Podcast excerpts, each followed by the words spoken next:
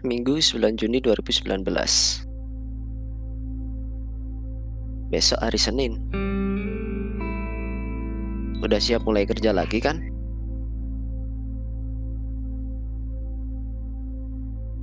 Oh iya, di bulan yang baik ini kata paling terkenal adalah maaf. Gak tahu deh, sungguh maaf atau mumpung bulan baik jadi bilang maaf. Gimana? Lebaran ini udah maaf-maafan sama siapa aja?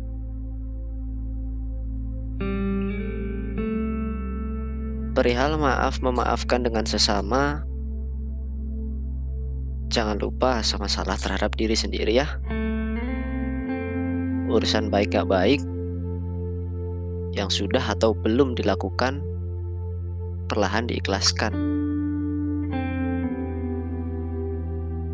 Jadi, lebaran besok, jangan cuma minta maaf sama orang lain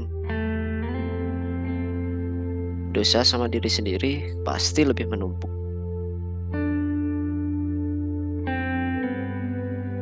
Yuk semangat buat hari besok.